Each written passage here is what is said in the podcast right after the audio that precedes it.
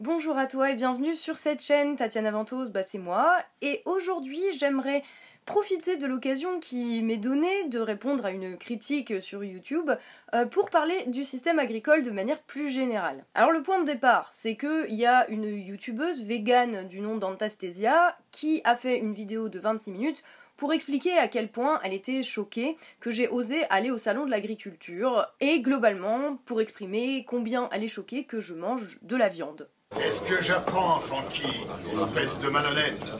Il paraît que t'as des propos intolérables.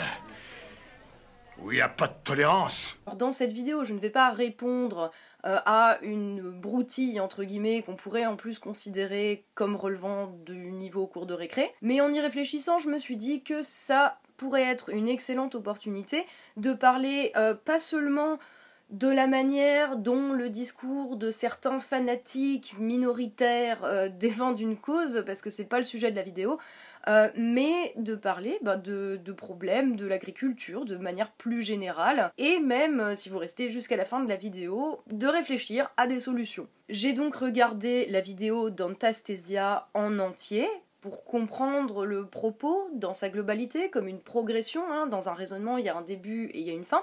Donc j'ai regardé la vidéo en entier, ce qu'elle n'a pas daigné faire avec la mienne avant de la critiquer, ce qui est quand même dommage. Mais peu importe, en gros, elle me reproche de ne pas être végane. Alors vegan, c'est quoi? C'est ne manger déjà aucun produit qui vient des animaux, que ce soit la viande, euh, mais aussi des choses comme le lait, les œufs, ou le miel. En plus de la question de la nourriture, il y a aussi dans son quotidien euh, ne pas porter de produits issus des animaux comme toutes les peaux de bêtes, la fourrure, le cuir euh, ou euh, des choses comme la soie. Pourquoi est-ce que les gens qui sont véganes font ça alors que ça va à l'encontre finalement d'une culture dans laquelle on est né et qu'on a grandi? Eh bien c'est par volonté de ne pas cautionner tout un système qui exploite pour le profit et le plaisir personnel des humains, les animaux quels qu'ils soient. Alors pour le coup, c'est une cause qui est noble euh, et je ne peux que saluer les gens qui ont fait le choix de ce mode de vie parce que c'est une cause qui leur tient à cœur. Le problème ici avec Antastasia, c'est qu'elle ne représente pas tous les véganes, mais une minorité d'entre eux qui pensent pouvoir convaincre euh, en méprisant les gens qui ne sont pas d'accord avec eux, fondamentalement. C'est malheureusement un trait qui se retrouve chez énormément de militants, de quelque cause que ce soit. Hein, c'est pas propre euh, au mouvement, je dirais, vegan. Euh, qu'il y ait une minorité de gens qui s'autoproclament porte-parole de la cause et comme ils gueulent plus fort que tout le monde, on a l'impression qu'il y a que. Il suffit d'aller voir les commentaires sous la vidéo incriminée. C'est hallucinant que je doive dire incriminé quand même. C'est pas un procès quoi. Pour se rendre compte de jusqu'où ça va. Donc elle dit qu'elle me considère ou me juge comme quelqu'un de pertinent et d'intelligent. Alors j'ai pas besoin d'approbation ou d'adoubement, mais c'est gentil. Mais que ma vidéo sur le salon de l'agriculture est hypocrite et ridicule, je crois que ce sont les mots à employer. Et comme elle veut pas croire que je puisse vraiment être juste très conne, ce qui est pourtant tout à fait possible, elle me colle sur la tête euh, une étiquette de euh, pathologie mentale on va le dire comme ça, il n'y a pas d'autre mot, un problème que j'aurais au cerveau qui s'appelle la dissonance cognitive. Et si vous allez regarder les commentaires, c'est un terme qui revient très très très souvent dans la bouche des gens qui juste ne comprennent pas, n'arrivent pas à intégrer l'idée que des gens puissent penser ben, différemment de eux. La dissonance cognitive, c'est quoi? C'est un bien grand mot pour expliquer le moment où bah, tes actes et tes paroles ou tes idées bah, sont en contradiction. D'ailleurs, en vocabulaire euh, normal, qui se la pète pas, genre euh, je m'y connais en psycho, ça s'appelle juste une contradiction en fait. C'est par exemple quand tu dis que tu bois plus d'alcool et que tu descends de bouteilles de whisky. En revanche, je dois souligner que, ben, comme la plupart des gens qui mangent de la viande, je n'ai aucun problème à voir le lien entre un agneau vivant, mignon et doux et le gigot que j'aurai dans mon assiette à Pâques très probablement. Ce n'est donc pas de la dissonance cognitive, puisque il n'y a pas de contradiction entre les deux, et il y a même plutôt un lien logique et d'acceptation. D'une acceptation, entre autres, que bah, dans le cycle naturel, la mort fait partie de la vie. Ce qui ne veut pas dire que c'est bien, ni que j'ai raison, ni que euh, j'essaye de convaincre les autres que mon mode de vie est le meilleur, est un modèle à suivre pour mes concitoyens. Donc si vous mangez de la viande, euh, et qu'il y a des gens qui viennent vous dire que c'est parce que vous avez un problème mental de dissonance cognitive, vous laissez pas avoir. Vous n'avez pas de maladie, vous n'avez pas de problème mental, mais vous avez sûrement, comme 100% des gens sur cette planète, les militants compris, des contradictions. Donc elle me reproche au final de ne pas avoir encore vu la lumière, de ne pas avoir encore compris euh, qu'il fallait être absolument vegan aujourd'hui. Car comme je suis une personne intelligente, si je ne suis pas vegan, c'est forcément que je suis mal informée sur le sujet. Parce que quelqu'un qui est informé et qui réfléchit, selon le schéma de pensée d'Antastasia, ne peut pas être autre chose que vegan. Je voudrais dire que ça, c'est un raisonnement qui est typique euh, d'un raisonnement fanatique. Si tu n'es pas d'accord avec moi, c'est forcément que tu es un ignorant et ou que tu as un problème mental. Et l'hypothèse que tu y as peut-être déjà réfléchi et que juste tu sois arrivé à des conclusions bah, différentes des leurs, ça ne leur effleure même pas l'esprit. Alors au-delà du fait que dire à des gens que tu souhaites convaincre que s'ils n'ont pas encore rejoint tes idées, c'est qu'ils ont un problème si, bah, c'est un mécanisme qui n'est pas très utile et qui est même contre-productif. Si ton but c'est vraiment de convaincre, c'est une vision que je trouve extrêmement euh, fermée et très individualiste au fond de la manière dont on peut faire changer les choses. Et je m'explique, c'est une vision qui tend à ancrer euh, dans nos esprits que ce serait à chacun, depuis son point de vue personnel, juste avec son comportement, son mode de vie, ses habitudes, sa consommation, que ce serait à chacun de faire en sorte que le monde change. Puisque, logique imparable, si tout le monde refusait de manger des animaux ou d'utiliser des produits issus des animaux, eh bien il n'y aurait plus alors d'exploitation animale et le monde serait merveilleux. Et ce qui va avec cette logique, c'est que tant que on n'en sera pas arrivé à un stade où chaque individu aura pris la décision individuelle euh, de faire ce pas, eh bien de toute façon on ne pourra rien faire. C'est effectivement un très bon moyen de te dédouaner en fait de ta responsabilité vis-à-vis d'une situation que tu considères à juste titre comme injuste, mais que tu ne souhaites pas te donner réellement les moyens de la changer. Donc à part ça, ça sert strictement à rien. Et le pendant de euh, cette idée, euh, c'est le mépris que ça occasionne de la part des gens qui pensent avoir trouvé la solution pour les gens en tant qu'individus et même en général. Parce que tant que le monde n'aura pas changé et que tout le monde n'aura pas vu la lumière, le fanatique va pouvoir continuer à dire bah voilà, les gens changent pas, c'est bien la preuve qu'ils sont trop cons et qu'ils ont que ce qu'ils méritent. Et en faisant ça, le fanatique se place, lui, euh, dans une position de supériorité intellectuelle euh, et se considère en fait comme quelqu'un de plus évolué et de plus intelligent que les gens qui ne sont juste pas d'accord avec lui je vais quand même rappeler une chose. C'est que euh, les militants de la cause animale n'ont pas le monopole de l'empathie pour les animaux. N'importe qui dans ce pays, quand tu lui parles de ce qui se passe dans les abattoirs, est scandalisé et choqué qu'on puisse traiter le vivant de cette façon. Ce n'est pas parce que tu n'es pas végane que tu n'en as rien à foutre. Et d'ailleurs, euh, dans le cas des fanatiques, j'irai même plus loin en disant qu'il n'y a aucune empathie dans leur comportement. Tu choisis pas normalement les gens ou les animaux pour qui tu as de l'empathie. Quand Antasthesia ou des gens en commentaire disent euh, ces bâtards d'agriculteurs sans se préoccuper des conditions réelles dans lesquelles sont les agriculteurs, ben c'est des réflexions qui dénotent d'un cruel manque de cette capacité à se mettre dans la peau de l'autre, à la place de l'autre. L'empathie, c'est pas un truc que tu choisis de donner ou pas en fonction de si la personne en face, elle est d'accord avec toi ou pas. Donc ça c'est pour comprendre un petit peu le fonctionnement qui est à l'œuvre dans ce genre de démarche, où on voit au final que ça relève plutôt d'une question d'ego.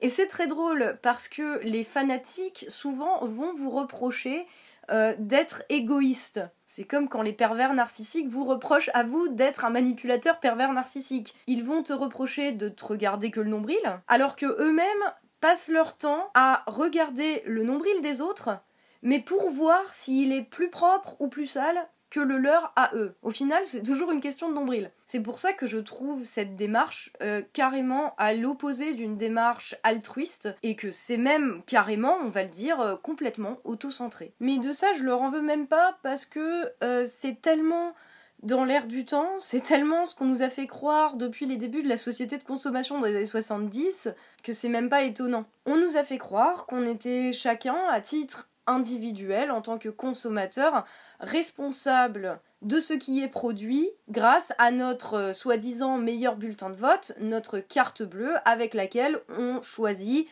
euh, de payer des courses plutôt à Carrefour ou plutôt à Naturalia Vegan. Et on nous a fait croire d'ailleurs que choisir entre aller chez Monoprix et aller chez Naturalia Vegan, ça faisait toute la différence du monde. Parce que, bah, selon la loi de l'offre et de la demande, si tout le monde va chez Naturalia Vegan, alors bah, il n'y aura plus besoin de Monoprix. Mais ce serait quand même oublier que le monde n'est pas composé de juste une somme d'individus, et ce serait oublier aussi que Naturalia est une filiale de Monoprix. Me faites pas dire ce que j'ai pas dit. C'est vrai que tes choix de consommation vont en partie définir l'offre. Si l'industrie des produits véganes est en pleine explosion, euh, s'il ouvre des magasins bio par paquet de 12, si Carrefour et Super U ont un nouveau rayon euh, tout beau, tout bio euh, et tout vegan, bah c'est pas un hasard. C'est parce qu'il y a un marché. Et c'est parce qu'il y a un intérêt financier derrière les filières bio et l'industrie végane. Mais ça ne veut pas dire qu'ils veulent se reconvertir ou qu'ils veulent changer de production. Ça veut juste dire qu'ils veulent récupérer certains consommateurs qui leur échapperaient un petit peu et gérer la totalité du tableau de la consommation. Des gens qui mangent euh, du steak de seitan euh, et des graines germées aux gens qui mangent des steaks hachés congelés pas chers. Donc Monoprix continuera de vendre de la viande de merde euh, achetée à des producteurs à des prix dégueulasses, tout en ayant un magnifique rayon où tout est blanc, vert pâle et jaune pâle, estampillé du petit logo vegan sur le côté s'il vous plaît, pour le plaisir des yeux ben, de ceux qui ne veulent pas vraiment voir ce qui se passe au-delà du rayon végétalien. Donc l'impact que tu as ou que j'ai en tant que consommateur sur ces grandes entreprises qui profitent en plus du fait qu'on est nombreux à vouloir consommer de manière plus éthique, euh, notre impact sur eux est quand même extrêmement limité. Pendant que tu restes dans ton rayon vegan en étant convaincu de faire le bien autour de toi, bah les mêmes boîtes qui se font déjà du fric sur mon dos de mangeuse de barbac, elles se feront aussi du fric sur ton dos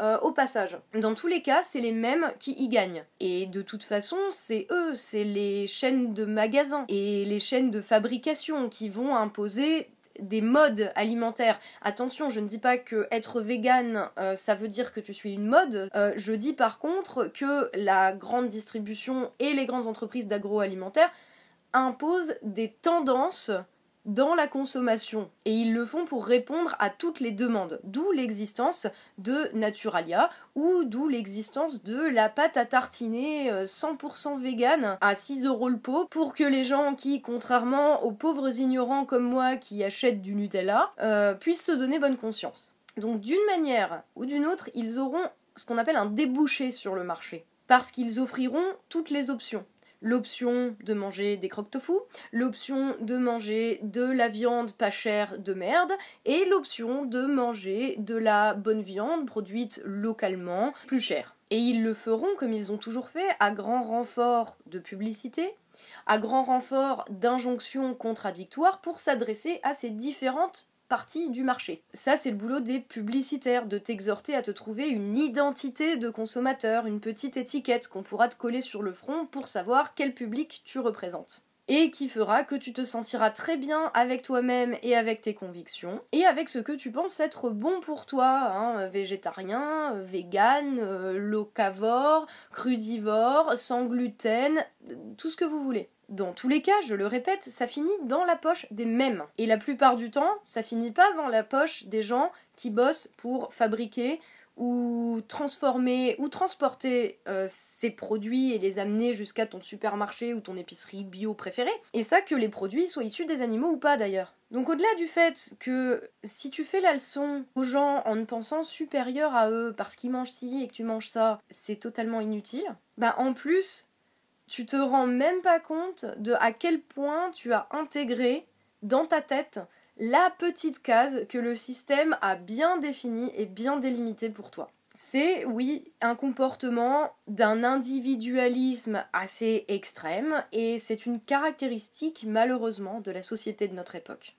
Ce comportement, c'est ce que le système nous a vendu comme la seule approche possible. Et c'est ça qui est le problème, ou au moins une partie du problème. Tant que tu te préoccupes seulement de ta propre consommation et que tu la projettes comme un modèle pour les autres à suivre, tu te places automatiquement comme le point central euh, autour duquel les choses devraient tourner.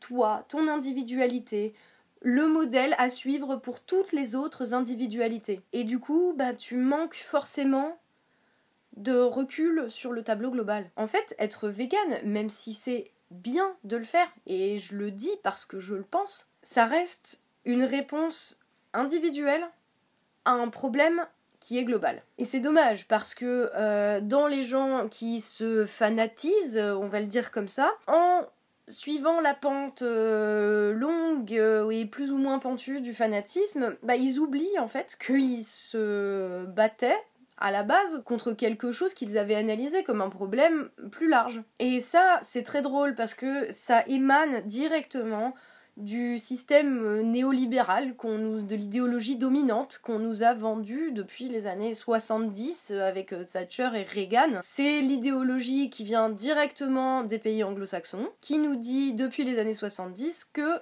la société n'existe pas, il n'y a que des individus. Par voie de conséquence, l'individu tout seul ne peut pas changer le monde, il doit donc se changer lui-même pour être mieux adapté à cette société. C'est à cause de ça qu'à partir des années 70-80, il y a eu une, grosse vague de tout ce qu'on pourrait appeler développement personnel et qui est en pleine explosion aujourd'hui d'ailleurs. Pour être heureux dans un monde dont tu sais qu'il va de plus en plus mal, eh bien, il faut euh, te déconnecter des horreurs euh, du monde autour de toi en s'occupant de sa petite personne et de son petit bonheur individuel et de sa réussite personnelle. Ce qu'on nous a dit, c'est ça, c'est tu peux pas changer le monde, donc fais de la méditation, va à des cours de yoga, fais-toi un smoothie avec des fruits de saison, culpabilise quand tu manges un steak et euh, colle-toi à la maison à lire des trucs sur internet écrits par des gens qui pensent comme toi et ça sera bon tu seras heureux. En quelques mots, ça veut dire occupe-toi de ton nombril, on s'occupe du reste.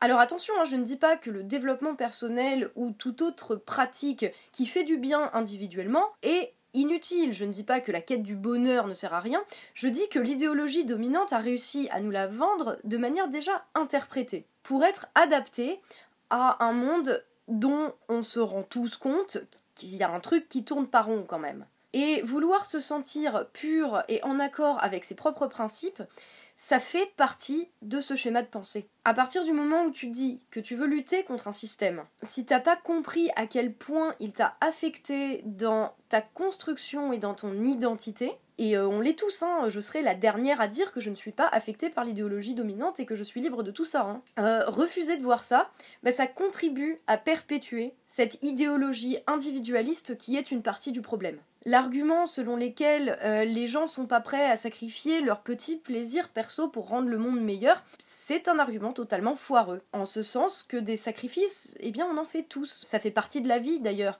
Et c'est juste qu'on le fait pas sur les mêmes choses. Je pourrais pousser le truc plus loin et vous dire que Anastasia, par exemple, n'a pas besoin de toute la place qu'il y a dans son appart et qu'elle pourrait loger deux SDF. Mais elle n'est pas prête à sacrifier son confort personnel pour aider des gens dans le besoin. Ou encore, les produits et les teintures bleues avec lesquelles elle décolore ses cheveux polluent nos nappes phréatiques, polluent notre planète, mais qu'elle n'est pas prête à sacrifier le confort personnel que lui procure son apparence vis à -vis des autres pour sauver l'environnement.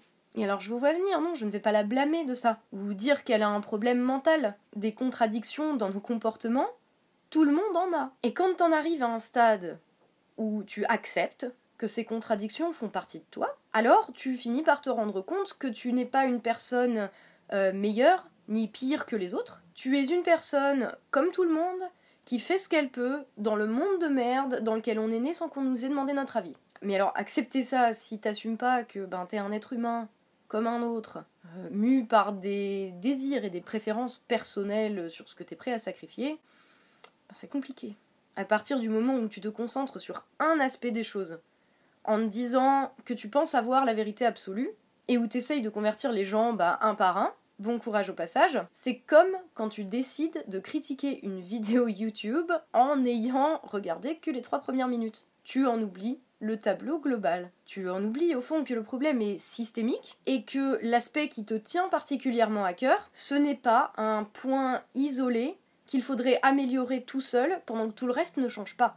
Je vais te donner un exemple. Quand tu prêches que ces salauds d'agriculteurs n'ont qu'à se reconvertir, ça veut dire que tu as une vision assez fermée quand même du problème, puisque ça exclut tous les autres problèmes qui sont liés à celui-là. En gros, ça veut dire que ces fanatiques sont incapables vraiment de comprendre comment le même problème touche de manière très différente d'autres personnes et qu'il touche à d'autres questions que celles exclusivement du bien-être animal. Est-ce que le problème dans le monde actuel, c'est juste l'exploitation des animaux Ou est-ce que c'est quelque chose de plus global qui englobe l'éducation, la santé, l'environnement, le, système économique dans sa totalité? Alors la raison qui est souvent avancée euh, pour devenir vegan, c'est euh, oui, mais l'élevage industriel. Et c'est vrai, l'élevage industriel est un gros problème. Sauf qu'il ne pose pas uniquement la question de l'exploitation des bestiaux. Ce serait une vision très pauvre et très simpliste des choses. Parce que dans ce même problème, il y a aussi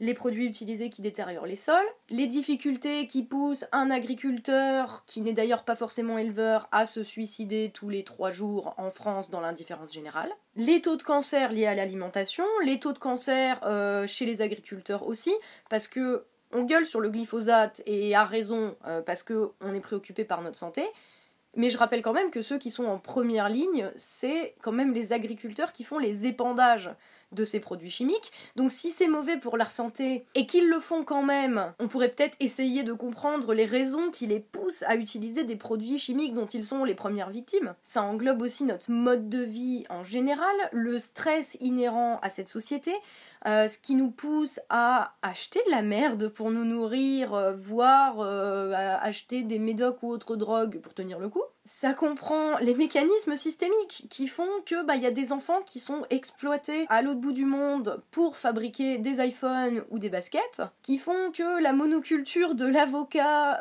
pour répondre à l'explosion de la demande occidentale détruit des régions entières pendant que des gens y crèvent la dalle. La même chose qui fait que ben, des terres arables qui pourraient être utilisées pour nourrir tout le monde sur la planète sont gaspillées pour faire pousser du soja pour le bétail. Problème qui englobe aussi la pollution de nos nappes phréatiques par tout un tas de produits chimiques. Et globalement, les mêmes mécanismes en fait qui font que ici il y a des gens euh, à qui on dit que c'est des sales parasites alors qu'ils ont rien, pendant que les parachutes dorés à 6-0 de certains ne nous choquent même plus. Bref, comment tout ça forme un tout extrêmement cohérent dans toutes ses conséquences absurdes. Et parmi tout ça, je considère à titre personnel qu'il n'y a pas une question plus importante qu'une autre. Elles sont liées tout simplement parce que ce sont les conséquences du système économique dans lequel on vit. Alors regarde plus loin que le bout de ton nombril et vois la mascarade pour ce qu'elle est. C'est une illusion généralisée qui affecte tous les domaines de la vie et qui fait que tout a un fonctionnement absolument absurde. Absolument absurde. Parce que tout dans la société actuelle est considéré comme euh, un chiffre, comme une donnée individuelle, un numéro, euh, exploitable à merci au service du dieu économie. Les ressources de la planète, les humains, les animaux, tout cela, dans le système dans lequel on vit, est marchandable. Le système a du respect uniquement pour ce qui rapporte tant que ça rapporte. C'est extrêmement utile et bien de soutrager du sort des animaux dans ce système parce que ça fait partie du problème. Mais si tu veux changer ça, faut changer tout le reste. Donc le euh, je participe pas à ce truc, c'est inutile parce que déjà, euh, enfin, tu participes, tu participes, tu es dans cette société, donc euh, tu as forcément une contradiction à un moment ou à un autre, ça c'est évident. Et sinon, ça sert juste ben, à te donner bonne conscience sur le fait que t'es quelqu'un de bien. Et tu vois même pas à quel point toi t'as intégré les contradictions, euh, mais pour aller taper sur les contradictions des autres, là il y a du monde. hein. Donc pendant que chaque petit individu, avec sa petite solution, va aller taper sur les autres individus parce qu'ils n'ont pas décidé que c'était les mêmes solutions, parce que euh, X mange de la viande, que Y prend l'avion ou que Z achète du Nutella, pendant que tu fais ça, il y a un système qui continue de tourner et qui se nourrit de ces contradictions, qui se nourrit de ce conflit permanent et de cet individualisme. Genre, je vais pas vous faire un cours d'économie, mais quand même, le problème, c'est au fond bien le fait que le fonctionnement de notre système soit basé sur la nécessité de croissance, de croissance économique, donc l'augmentation du nombre de richesses. Vous pouvez aller faire vos recherches si ça vous intéresse, mais euh, la base euh, pour créer de la richesse, c'est de produire des biens ou des services que les gens vont acheter pour augmenter ainsi encore la masse de richesse et d'argent en circulation. Pour faire court, ça s'appelle le productivisme, ce système dans lequel on est, c'est la recherche de la productivité à tout prix et de l'efficacité économique. Et c'est d'ailleurs pas pour rien qu'on nous saoule avec ces mots-là à la télé. Alors, euh, puisque Antastasia, qui dit elle-même qu'elle a voté Mélenchon, ce qui n'est pas mon cas, me qualifie de communiste dans sa vidéo, je vais me permettre un petit rappel d'économie marxiste. Je précise au passage que je ne suis pas d'accord avec les conclusions ni les solutions proposées par Karl Marx, euh, et que donc je ne suis pas communiste, mais on n'en est pas à un jugement à l'emporte-pièce près de sa part de toute façon. Euh, en revanche, Marx a donné une grille d'analyse, un outil pour comprendre le système dans lequel euh, bah, il était et on est toujours plus ou moins dans une variation. Euh, et cette grille d'analyse est toujours utilisée aujourd'hui par tout le monde d'ailleurs, pas uniquement les communistes, parce que ça explique vraiment comment le système fonctionne. Système qui est d'ailleurs euh, plein de contradictions et qui est tout à fait capable de les intégrer en son sein. Donc la base de l'analyse, c'est qu'il y a une minorité de gens qui possèdent les moyens de production, c'est-à-dire ce qui sert à produire de la richesse, que ce soit la terre, les ressources, euh, les usines ou les services, et que, en leur qualité de gens qui possèdent ces moyens de production, c'est eux qui empochent les bénéfices et les profits. Après avoir versé un salaire à leurs employés, après avoir acheté des matières premières s'il y en a besoin, après avoir entretenu les machines, etc. Donc la limite de ce système, c'est que comme tous les moyens de production et les ressources sont entre les mains d'une minorité. Marx les appelle les capitalistes, les gens qui ont le capital, donc les gens qui ont la richesse. Comme cette minorité est poussée par la volonté d'avoir toujours plus de richesse, elle va exploiter allègrement tout ce qui va lui tomber sous la main. L'environnement, les animaux, les humains. Il n'y a pas de discrimination. Parce que le moteur de l'économie, c'est le profit de ces quelques-uns. Ce qui crée donc une exploitation généralisée des humains, de la planète, et que ben, les animaux sont inclus dedans, il n'y a pas de raison. hein. Et les, les règles du jeu, entre guillemets, euh, de l'agriculture, ben, c'est soumis à ça, comme tout le reste, à la fameuse euh, théorie des avantages comparatifs, qui est encore aujourd'hui d'ailleurs le credo de l'OMC. C'est le truc qui te pousse à développer un aspect de ton économie, qui, où tu gères bien, où tu produis beaucoup, où tu es super productif, à en produire le plus possible pour que les autres régions ou pays fabriquent et produisent aussi les trucs dans lesquels ils sont les meilleurs, et comme ça, il peut y avoir des échanges et du commerce à l'échelle internationale. Et tant pis si la monoculture détruit les sols, tant pis si les gens sont exploités ou qui crèvent la dalle, tant pis pour la souffrance des animaux, il faut produire, produire, produire en grande quantité pour que le système fonctionne. Si tu penses que l'exploitation des animaux c'est plus grave que l'exploitation des agriculteurs ou que l'exploitation des Cambodgiens qui fabriquent tes iPhones, euh, t'as tout à fait le droit de penser ça. Mais tu as bien conscience que tu ne vas pas régler ce problème-là en t'attaquant juste à cet aspect-là qui te dérange le plus. Et j'irai même plus loin que en disant que c'est ce problème-là exclusivement qui est le plus important et que les autres on s'en fout, tu contribues au fonctionnement du système. Ben oui, parce que pour que le système fonctionne, ceux qui en profitent de ce système, ils ont besoin que surtout, surtout, on ne se parle pas et qu'on ne fasse pas de lien, qu'on n'établisse pas de connexion entre tous ces problèmes particuliers. Parce qu'il faudrait quand même pas qu'on se rende compte que tous ces problèmes particuliers sont liés à la même chose, sinon ils seraient un petit peu dans la merde. Et c'est exactement la, la raison pour laquelle on nous a bien ancré cet individualisme dans le cerveau pour précisément qu'on ne sorte pas de nous-mêmes, de nos individualités et qu'on ne se trouve pas des choses en commun. Pour que le militant vegan continue de blâmer les agriculteurs, euh, pour que le militant écolo continue de blâmer ceux qui prennent leur voiture pour aller bosser, pour que euh, le flic et le manifestant continuent de se taper dessus, et que pendant qu'ils se tapent dessus, ben ils ne voient pas qu'au-dessus ça profite à des gens qui utilisent ce conflit permanent pour s'en mettre plein les fouilles au passage. C'est une technique euh, très connue depuis que la société existe. Ça s'appelle diviser pour mieux régner et le problème c'est que ça marche. Alors, à titre personnel, en fait, j'aimerais bien qu'on puisse avancer sur ces questions, qu'on puisse se poser les, problèmes bah, dans, leur globalité, sans chercher à nier que c'est des questions extrêmement complexes, et que si tu penses avoir la bonne solution directe tout de suite, ben, tu fais sûrement fausse route.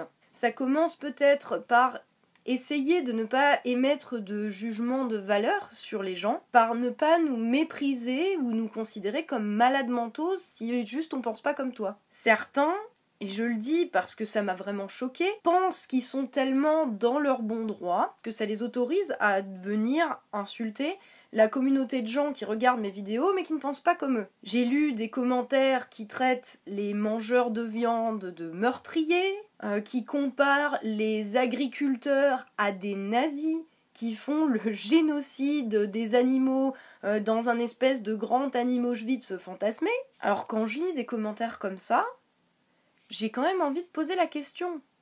Vous êtes bien sûr de vous là? Regardez dans la glace ce que vous êtes devenu. Regardez-vous dans une glace et voyez ce que toutes vos bonnes intentions ont fait de vous. Et peut-être essayer déjà de faire la paix avec vous-même et avec vos contradictions avant de venir cracher sur les autres. Parce que pour convaincre, t'as pas besoin de rabaisser l'autre normalement. Et l'espace commentaire sous mes vidéos, il est pas fait pour que quelques-uns puissent venir jouer à qui est le plus pur ou qui va se faire bannir le premier de la chaîne. Donc je souhaite que cet espace commentaire reste un espace d'échange constructif, et pas un endroit où les gens ont peur de venir s'exprimer parce qu'il y a quelques fanatiques qui viennent copier-coller le même commentaire insultant 50 fois sous tous les commentaires avec lesquels ils sont pas d'accord. Et pour cette raison, je voudrais maintenant qu'on parle très sérieusement de ce qui pourrait être fait, de ce qui pourrait y avoir à faire pour régler les problèmes euh, qui nous concernent tous en termes d'agriculture, là, puisque c'est le sujet, et je vous invite à en débattre dans la section commentaires ci-dessous si ça vous intéresse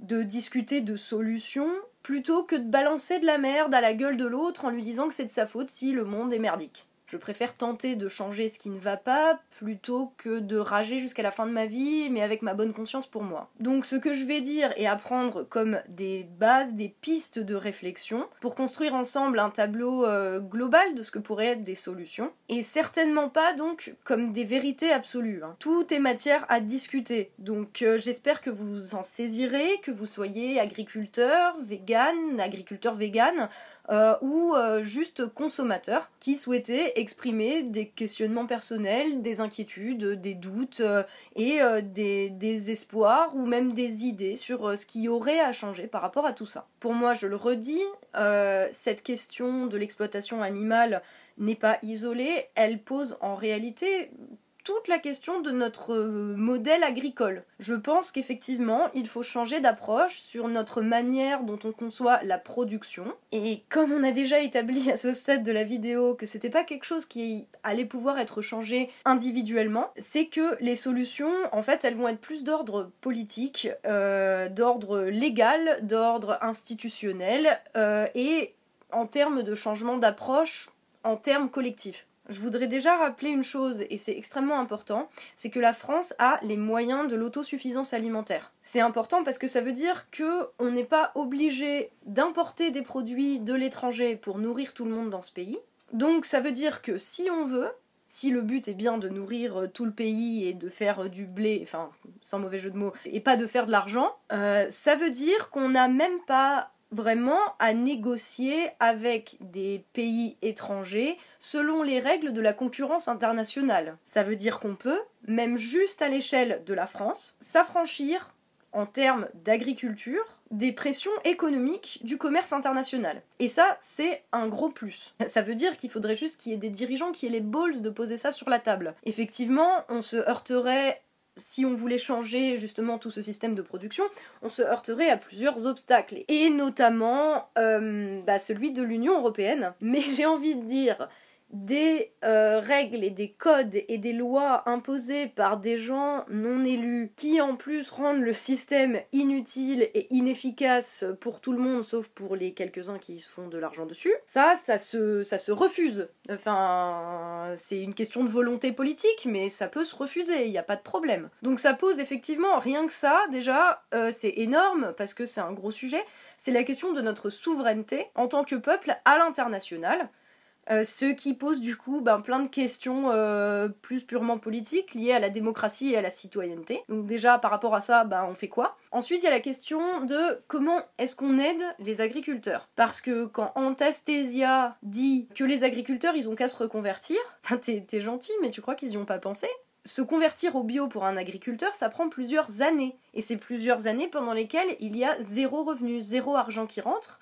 Par contre, les dettes et les factures, elles continuent d'arriver et il faut continuer de les payer. Donc comment tu veux qu'ils tiennent déjà 5 ans sans aide? D'autant que récemment Macron a fait enlever les maigres aides à, à la conversion à l'agriculture bio euh, qui existait. Et quant à se reconvertir à carrément un autre métier, bah c'est bien joli, mais euh, enfin une exploitation euh, familiale ou construite à la force du bras, enfin tu, tu laisses tout ça derrière toi pour te reconvertir à autre chose et repartir de zéro, tout va bien.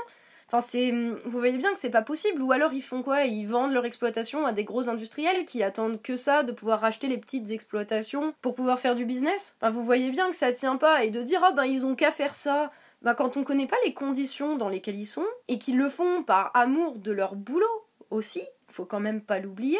C'est quand même incroyablement arrogant et ça dénote pour le coup d'un sévère manque d'information. Genre quoi euh, Parce que t'as lu le rapport Campbell, tu crois que tu sais tout sur la nature et que les agriculteurs dont c'est le métier, euh, non, c'est juste des nazis? Ça marche pas comme ça le monde. Hein. Par ailleurs, même pour les éleveurs, en réalité, une véritable possibilité de se reconvertir, je pense qu'il y en a pas mal qui cracheraient pas dessus.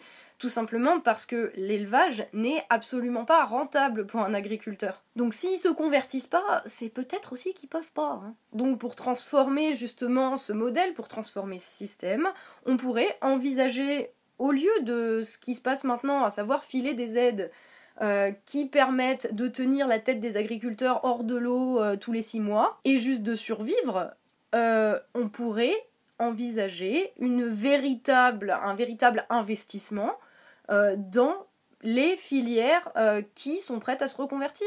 Et ensuite, pour encourager ça au niveau de l'État, il y a même des leviers pour le faire. Parce que si tu fais passer 100%, par exemple, euh, imaginons, hein, mais euh, toutes les cantines scolaires, toutes les restaurations collectives, les administrations publiques, où tout ça passe en 100% bio, avec plusieurs jours dans la semaine, pourquoi pas, où il n'y a pas de viande, mais des alternatives à la viande, le tout acheté à un juste prix aux agriculteurs, bah ça ferait déjà énormément de demandes sur ces secteurs-là, ça, ça ferait en sorte d'arrêter d'engraisser Sodexo sur le, dos des restaurations collectives, et ça créerait de la demande et donc une volonté aussi euh, pour des agriculteurs euh, de se convertir à ces filières-là, puisqu'ils savent qu'il euh, y aura de la demande pour ce qu'ils produiront. Ensuite, puisque souvent en plus euh, il est dit que le problème euh, quand on mange de la viande, etc., c'est un problème d'éducation. Bah, faire basculer la manière de concevoir la restauration collective vers du bio avec des alternatives à la viande,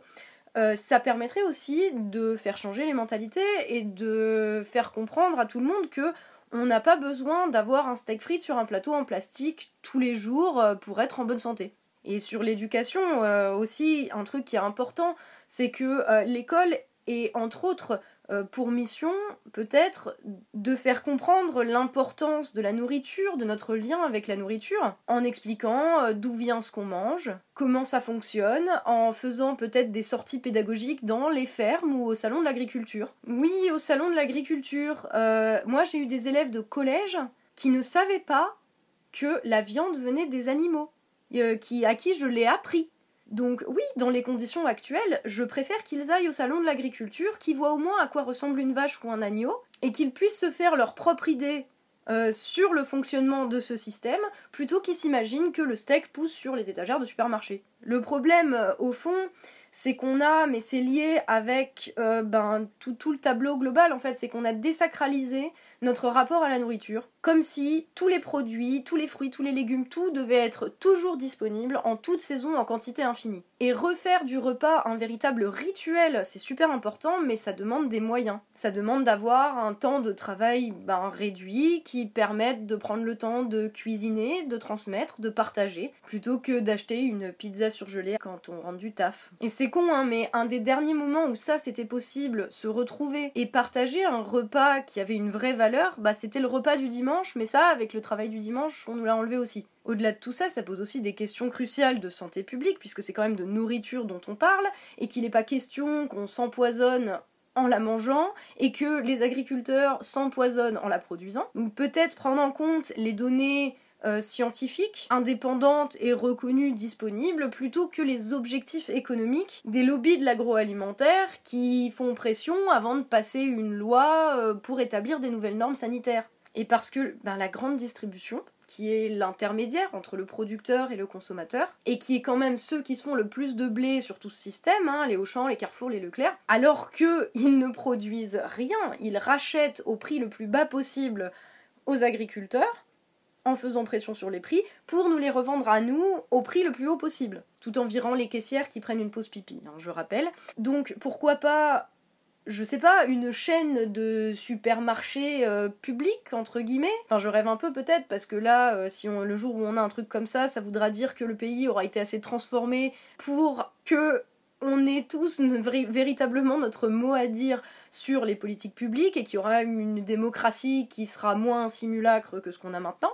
Mais bref, un truc comme ça, euh, contrôlé euh, en dernière instance par les citoyens, euh, qui rémunèrent les producteurs à des prix décents et qui se font pas des marges ridicules juste parce qu'ils ramènent ça en camion de l'exploitation au magasin. Ça permettrait par exemple de lutter contre les abus de la grande distribution qui arnaquent tout le monde, pourquoi pas. Encore une fois, hein, tout ce que je vous dis, c'est des idées comme ça qui n'ont absolument aucune valeur. justement, je serais très intéressée de lire ce que vous pensez de, toutes ces idées-là et de lire vos idées à vous et vos propositions. Mais euh, ouais, puisqu'on parle de transport de marchandises, pourquoi est-ce que on ne remettrait pas le transport des marchandises en train en place? Ça nécessiterait effectivement d'aller à l'encontre de ce qui a été fait ces dernières années, à savoir abandonner le fret au profit du trafic routier qui pollue beaucoup plus, qui produit beaucoup plus de CO2, mais qui rapporte aussi plus à certains. Mettre la pression à la grande distribution euh, sur la seule chose qui les intéresse, à savoir euh, l'oseille, euh, c'est possible, hein. Il suffit de dire que t'as pas le droit de racheter à un agriculteur tel produit pour moins que ce que ça lui a coûté de produire ou pour moins d'un tel taux, et de dire que tu peux pas faire des marges de plus de temps sur les produits que tu vends. Ça en fait ça s'appelle un encadrement des prix tout simplement. Euh, le problème, c'est que c'est a priori interdit par l'Union européenne, donc ça va aussi impliquer de gérer toute la question européenne et la question de notre place dans le commerce international. Mais je rappelle également qu'un pays qui a la chance, comme la France, de pouvoir assurer sa souveraineté alimentaire, peut aussi dire aux gens qui veulent lui imposer des trucs débiles d'aller se faire foutre. Autre idée, euh, je sais pas, mais donner la possibilité aux agriculteurs de se regrouper ensemble euh, dans leur filière pour empêcher que la grande distribution joue la division euh, en faisant pression, en disant ouais, lui il me le vend moins cher, alors tu vas me le faire moins cher, etc. S'ils pouvaient se regrouper tous ensemble, ça éviterait que le poids de la grande distribution leur pèse dessus individuellement. Donner les moyens, j'en ai déjà parlé, mais euh, pas seulement les moyens financiers aux agriculteurs de se reconvertir ou euh, de poursuivre euh, la voie qu'ils ont choisie, ne serait-ce qu'en termes de formation dans les lycées agricoles par exemple, euh, ce serait pas mal aussi d'avoir de, nouvelles manières de faire qui sont enseignées. Voilà, donc c'était des idées en vrac comme ça. Je pourrais continuer jusqu'à demain matin, sérieux. Et c'est très long déjà, donc je vais conclure là-dessus. C'était juste pour bien faire voir que quand on parle d'agriculture, on pose une question qui implique tout notre modèle de société dans son ensemble. Ça implique de parler de salaire, d'éducation, de santé, d'économie, enfin ça implique tout le système en entier. Même si les propagandistes fanatiques euh, absolument insupportables euh, font chier, dans les commentaires, euh, parce que je peux pas les appeler des véganes, hein, je suis désolée, mais malgré ça, en fait, il y a une évolution de la société sur toutes ces questions.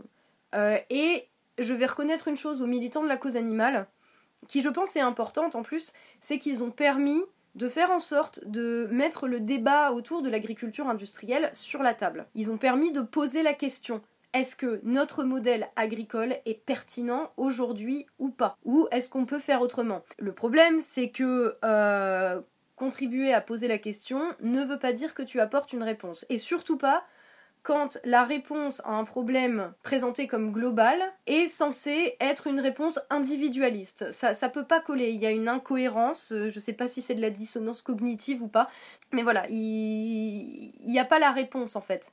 Par contre, ils ont permis qu'on se pose la question. Donc, j'invite ici à la discussion plutôt que de blâmer les gens pour essayer d'avancer sur des trucs à faire et des idées. Parce que euh, c'est pas en restant dans notre coin, en utilisant notre petite carte bleue, qu'on va réussir à faire changer les choses, c'est clair. Quand Antastasia finit dans sa vidéo en disant euh, il faut parler, parler, euh, machin, je suis d'accord, le problème c'est que on le comprend pas du tout de la même façon. C'est que elle, elle entend qu'il faut parler pour convaincre les gens qui ne seraient pas déjà convaincus. Mais parler, à mon sens, ça commence aussi par écouter. Ça commence par euh, parler avec des agriculteurs, au salon de l'agriculture ou pas, mais parler avec des gens dont c'est le boulot. Pas avec tes potes sur Twitter qui ont plein d'idées préconçues sur ce que c'est la nature et ce que c'est l'environnement, alors que visiblement la nature ils la comprennent pas plus et pas mieux que toi, et qui comprennent d'ailleurs même pas les mécanismes psychologiques humains les plus élémentaires. Alors c'est bien beau hein, de dire aux agriculteurs euh, ouais vous avez qu'à vous reconvertir sale nazi,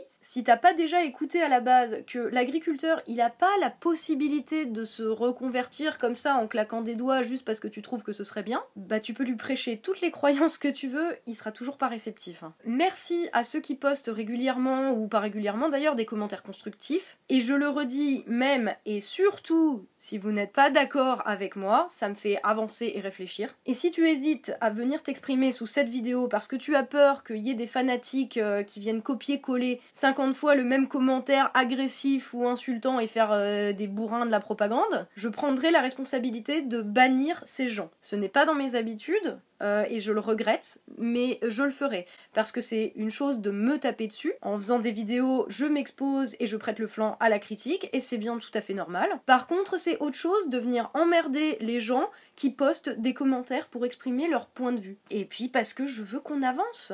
Parce que j'en ai marre que ce soit toujours ceux qui crient le plus fort qu'on entend et qui fassent taire tous les autres et tous les autres qui pourtant ont des trucs vachement intéressants à dire. Cette manière de faire, c'est exactement le système dans lequel on vit et c'est ça qui doit changer. Allez, merci à vous, à la prochaine et bien sûr, prenez soin de vous.